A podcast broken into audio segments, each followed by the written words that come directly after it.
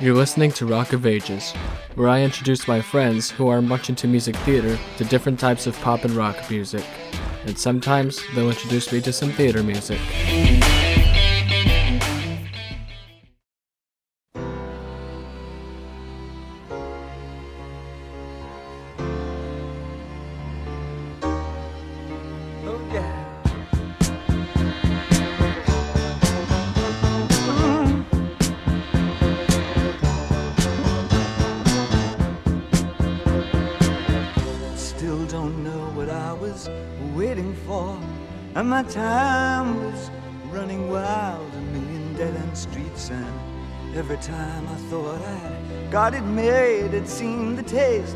Was not so sweet. So I turn myself to face me. But I've never caught a glimpse of how the others must see the faker. I'm much too fast to take that test. Changes. Turn and face the strain. Changes. Don't wanna be a richer man.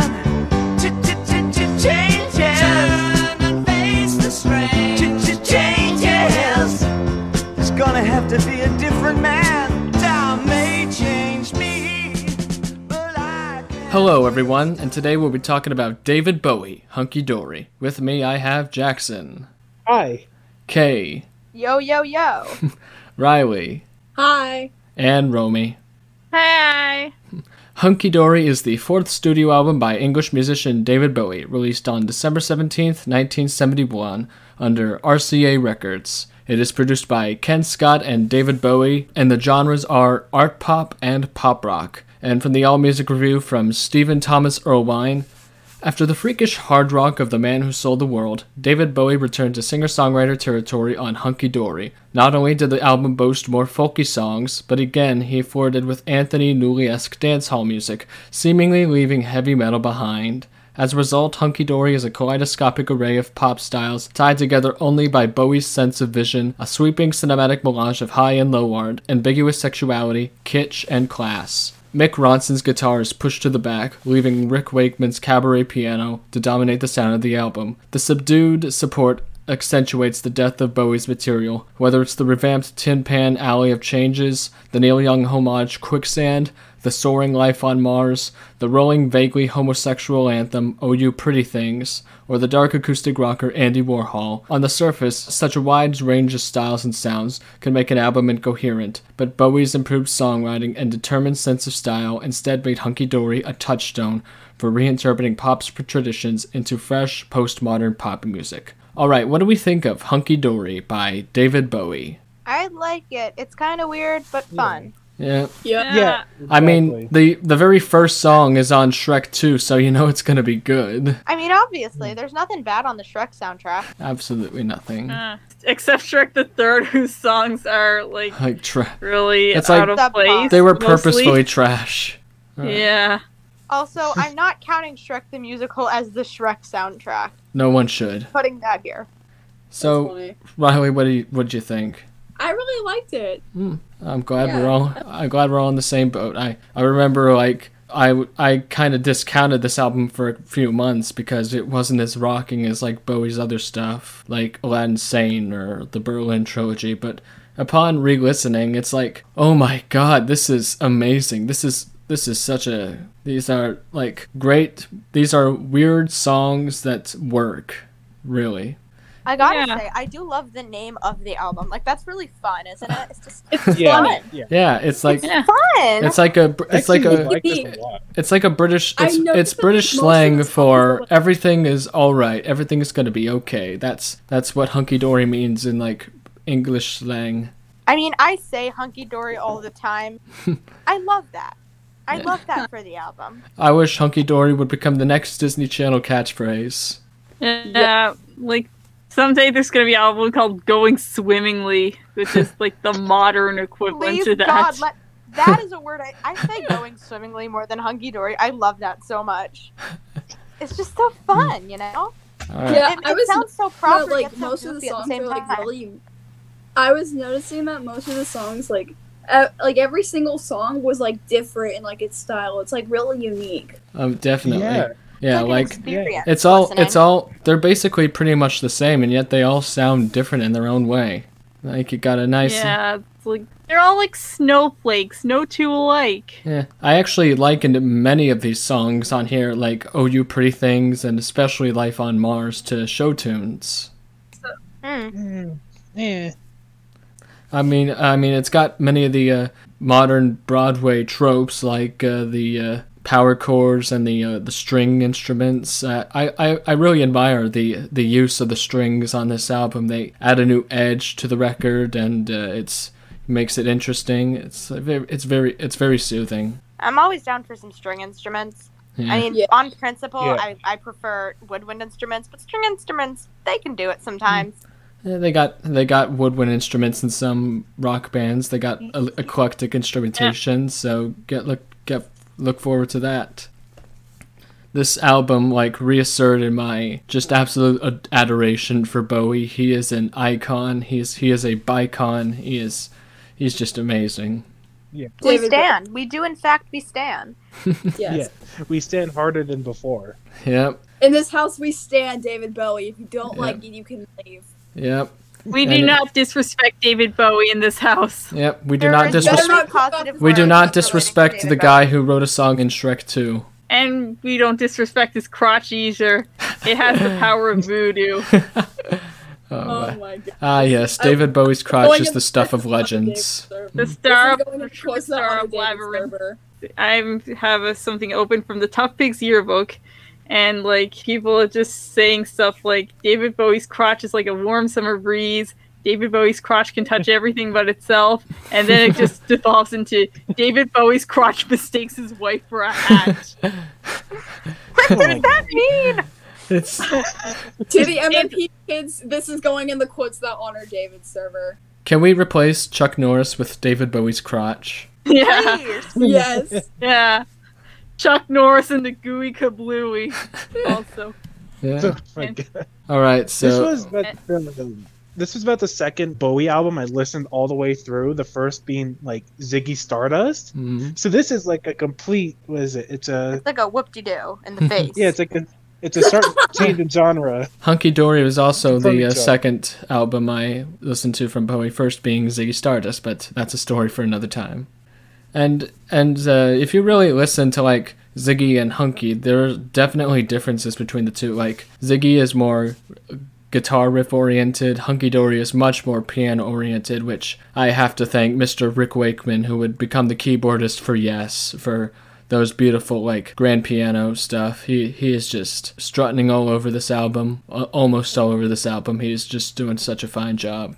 So let's get into the songs one by one, shall we? okay. Yep. We don't have to say anything about changes because it was on the Shrek 2 soundtrack, so let's move on. It's Shrek 2 centric. Beautiful. Um, but I'm probably just gonna relay some data about it from Song Facts. Started out, according to Bowie, this started out as a parody of a nightclub song, kind of throwaway, but people kept chanting for it at concerts, and thus it became one of his most popular and enduring songs. Bowie had no idea it was going to become so successful, but the song connected with his young audience who could relate to lyrics like these children that you spit on as they try to change their worlds are immune to your consultations. They're quite aware of their what they're going through. Which was featured at the beginning of The Breakfast Club.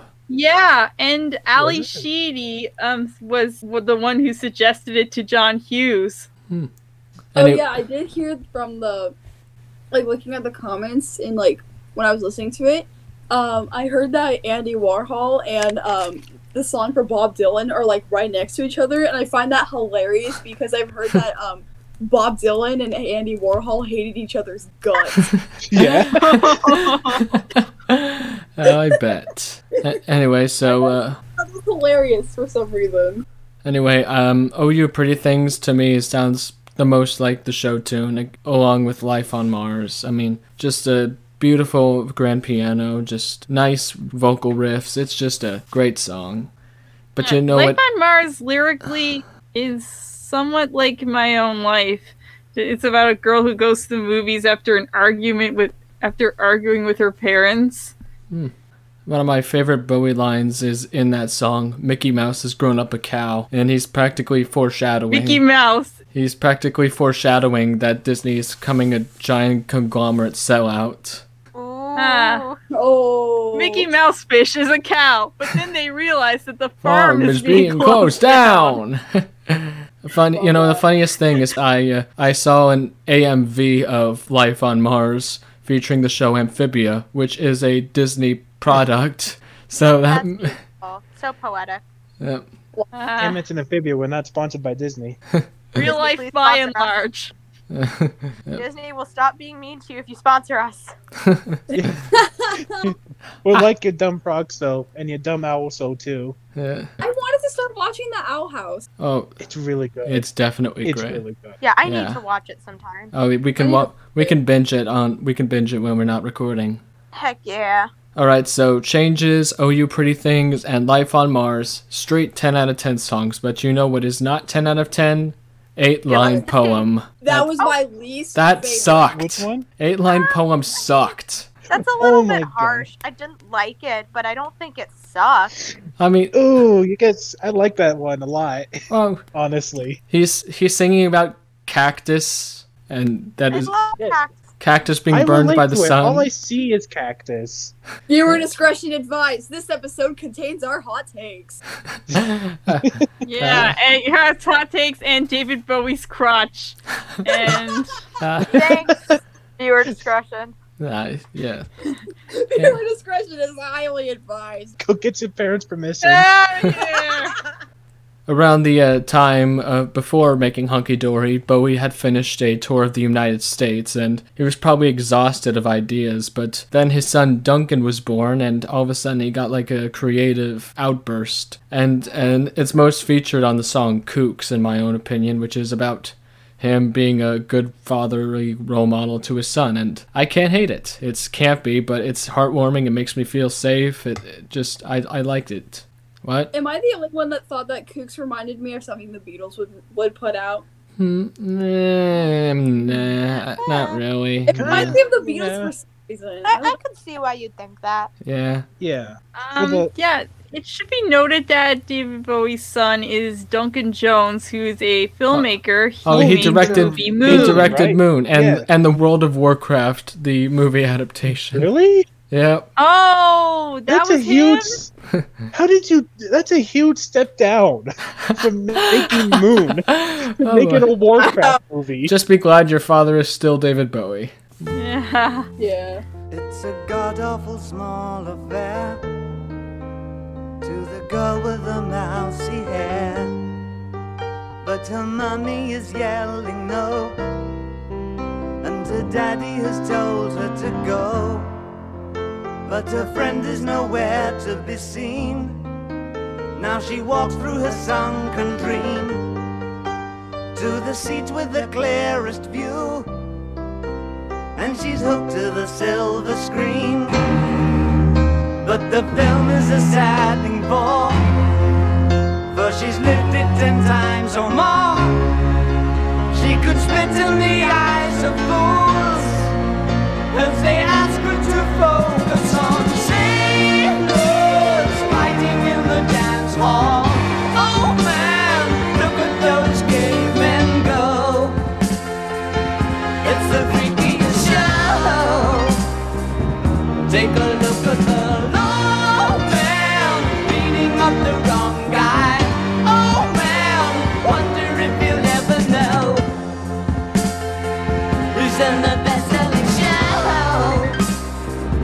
Is there life on Mars?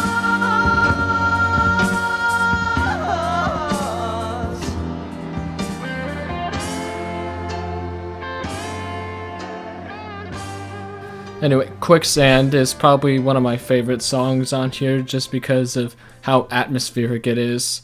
Although I'm not yeah, it's vibes. I'm not really a fan of name checking Himmler and Goebbels. I didn't understand a word in that what you said because it glitched out so badly. So Oh. all I heard was maid chucking Hitler into gerbils. Yeah. Anyway, uh, yeah. anyway, You should really get a new mic. Maybe. Anyway, um, I I said in my notes, name checking Himmler and Goebbels was a choice. they're not exactly Hitler, but they're like second in command or something. Yes, Yeah, he's worse than him. Hitler. definitely. Uh, another reason why I like Quicksand is because I relate to the lyrics too. I'm too busy worrying about existentialism and whatnot. I'm not. Yeah, same. And Oh I probably think these are like the deepest lyrics that Bowie did. Like, don't believe in yourself, don't deceive with belief, knowledge comes with death's release. I'm I'm not a fan of existentialism in songs because it makes me think about what comes after death and that I that's something I don't want to think about. But um the way he does it the I way like he the- sings it, the way the strings are played, it's just so beautiful. I, I love that song. Yeah, I like. I mean, what he said there, I made me think. I would like to imagine heaven is a cross between a Dyke Ike video and, And- chicken and And wingish. wingish, I can have like a leg in one hand and a burp in the other.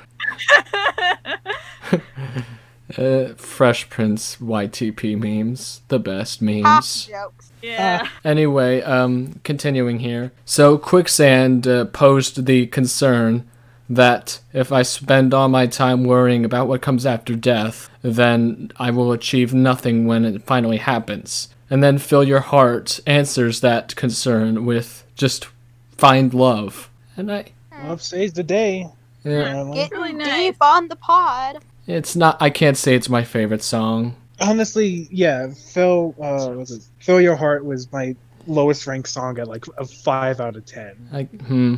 Also, I'm not a big fan of the lyrics, especially the one things that happened in the past only happened in your mind. Like, if you're someone who's trying to change who you are for the better and you're trying to reapproach someone you haven't talked to in a long time and just, oh, that that that was the past. It only happened in my mind. What I did doesn't affect it. It only happened in my mind. Bowie That- destroys historians. like- you know David, how, like, when you Da- congratulations, awake at night- David. You caused World War Three because things that happened in the past only happened in my mind, apparently. Well, you know how like when you're like sitting in bed, it's like 3 a.m. and you're remembering all the cringy stuff you did in seventh grade. I like Oh my that that Oh only my happened in my daily mind. night. That's what I that lyric applies to. I guess so. Yes, so.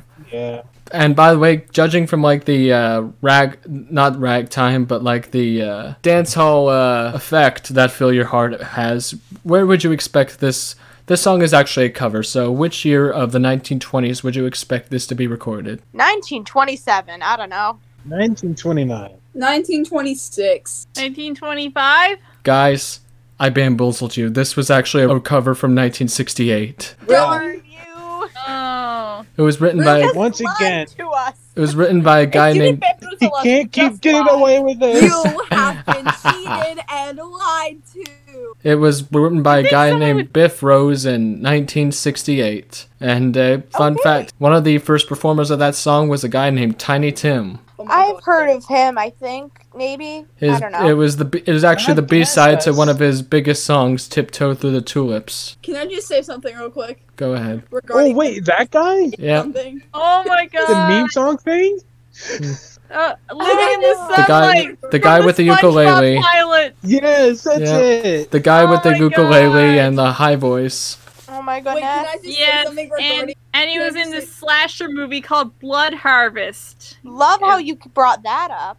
Anyway, um, I think f- after "Fill Your Heart," none of the album sounds the same. Like, I mean, none of the album sounds the same. But like the first seven, they were really oriented towards piano. But here is really where they're like, there's a much more of a a target towards the guitar. They're like piano is reserved to like the background, or maybe there's no piano at all. So like Andy Warhol to me is where that begins.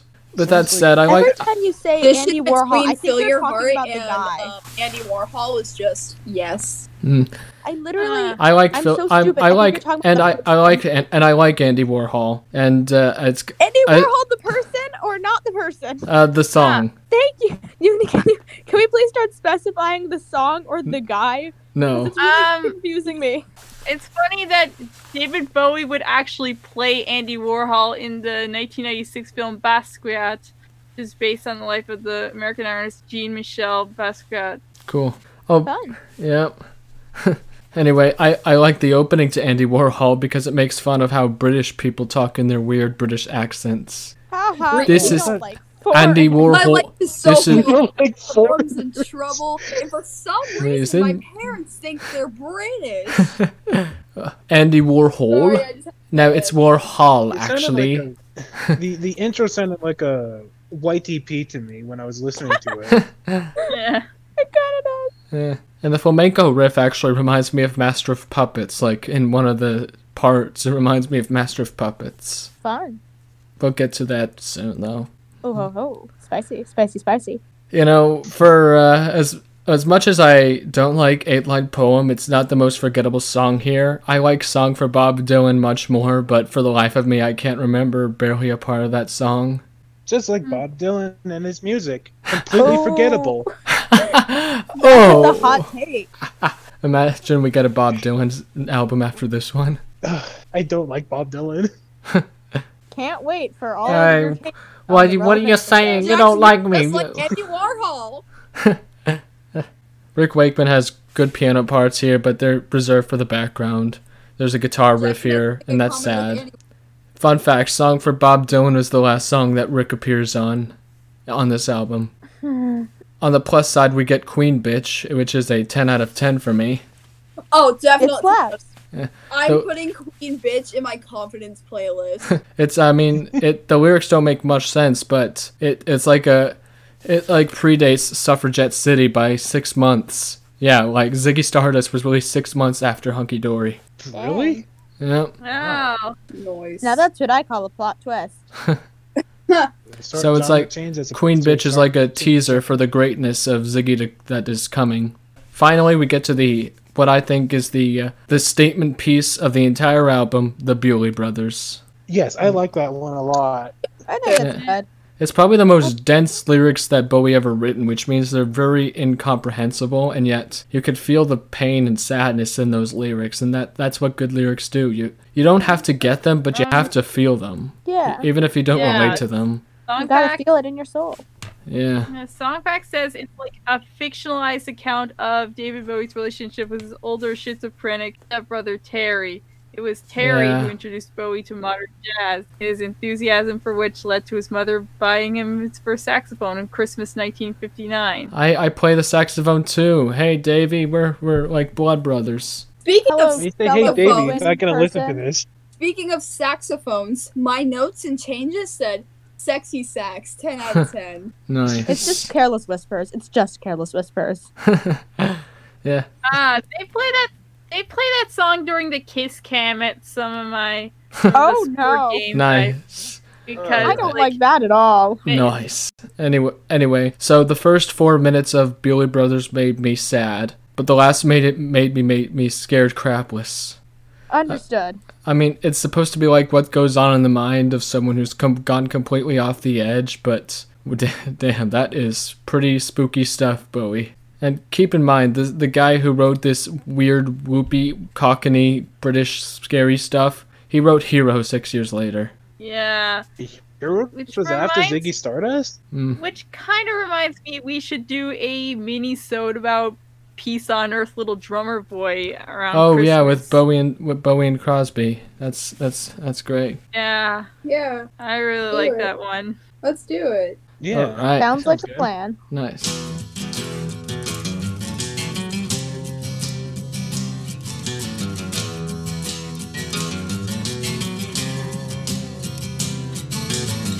Like to take a cement fix, be a standing cinema. Dress my friends up just for show, see them as they really are. But the people in my brain, two new pens to have a go. I'd like to be a gallery, put you all inside my show.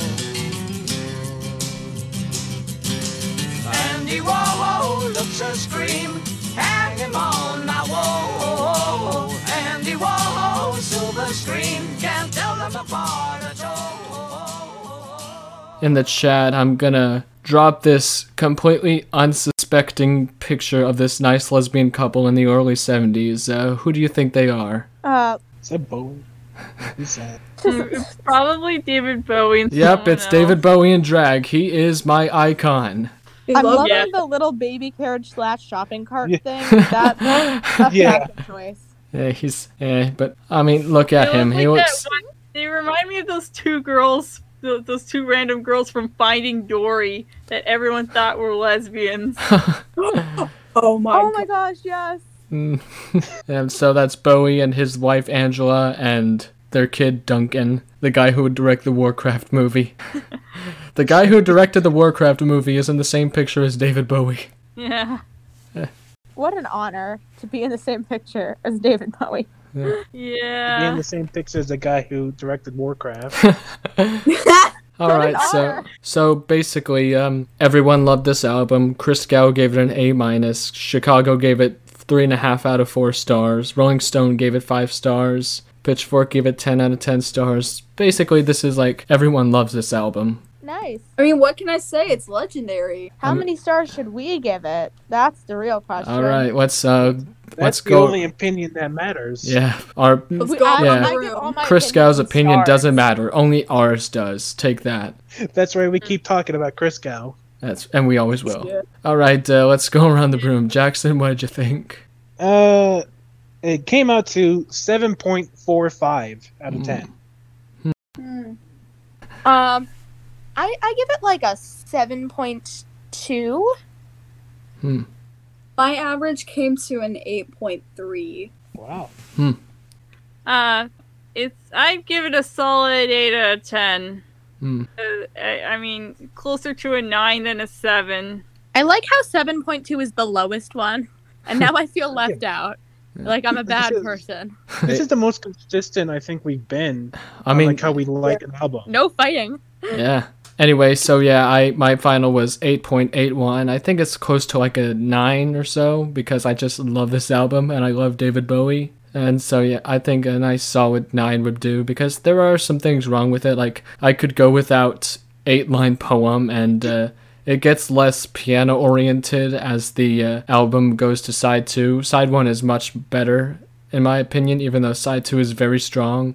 But this is just a very solid album. You know, Jess isn't here, but if she were, I think she'd like a lot of this album. It has a lot of the uh, sensibilities that a show tune would have, and it takes a lot. It takes a lot of everything. It takes from pop. It takes from rock. It takes from like, it takes from like old uh, vaudeville stuff.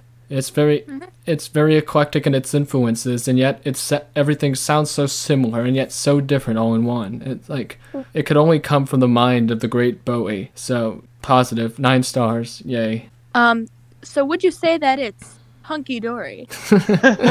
Yeah. I love how we're all positive on this episode. Yeah. Yeah. It's fun to be nice for once. Yeah. Give it a hunky out of 10. Yeah, a Dory out of ten. yeah, yeah. A life- Finding Dory lesbian couple out of ten. finding hunky dory. That one seal from Finding Dory out of 10. Beautiful. Yeah, so Life on Mars is an is a bona fide classic. So I have a couple Bowie anecdotes before we spin the wheel. Well, one of them's Bowie. Do tell. Uh, so, uh, like in like sometime in the early seventies, Bowie went to New York to uh, visit a certain Andrew, Andrew Warhol, not me, Andrew, last name unknown. I was about to say. So yeah, he went to he went to like Andy Warhol's factory and he played Andy Warhol for Andy Warhol. What did he think? I don't know. Andy Warhol was so stoic, but we never knew if he liked it or not. Guessing from the age of Andy Warhol at the time, I'm guessing he wouldn't like it. Although Warhol has like produced some rock acts like The Velvet Underground and Lou Reed. And uh, oh, I should mention Lou Reed was a huge inspiration for Queen Bitch. Love Yeah. that. Yeah, Lou Reed. We're getting Lou Reed on this on this wheel. He uh, there's the Velvet Underground and uh, Transformer. It has that song "Walk on the Wild Side" that all the transphobes hate. Ah, yes. So Yes, that. transphobes, Yes. if you if you're watching this, please leave right now doing? because we're getting to Lou Reed. Transphobes, if Nobody you're watching likes any episode, go away. Bye. We don't Yeah. like you. Just, ed- just like edit that into every episode. Yes, just Just we don't No like transphobes. you. Disclaimer, like if you're a transphobe, get the hecking heck out. nice save. Ah, scram! All right.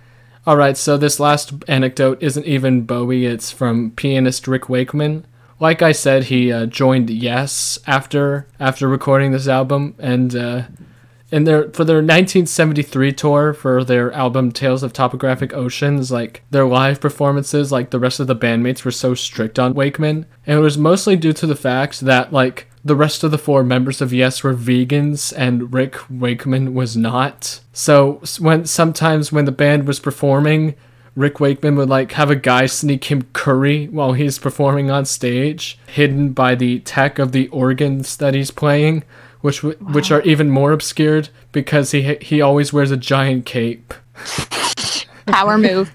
That's beautiful. I know. Uh, that vegan like- teacher did like that. Hey, Yeah. No capes. and no mode would hate him. Rick, you know Rick Wakeman. I actually like to call Rick Wakeman Kirshitaria Wodime because they're both tall and have beautiful, long, wavy blonde hair. I'm the only person who gets that reference. Well, I might as well spin the wheel. If we get a concept album, we review a musical album for episode 10. And fellow viewers, if you're listening at home, you can definitely uh, listen to the next album and give us your thoughts. Maybe we'll put them in the next episode. Hey, that's good. Yeah, we'd let's Shout get that to the participation points. You guys We get extra credit if you shout-outs of the participate. We've listened to Queen Bitch, so we should be ready for this.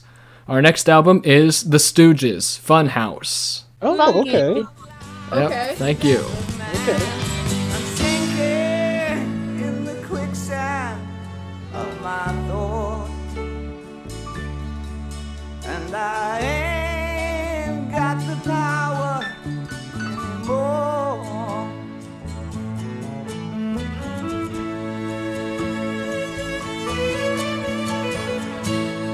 Don't believe in yourself.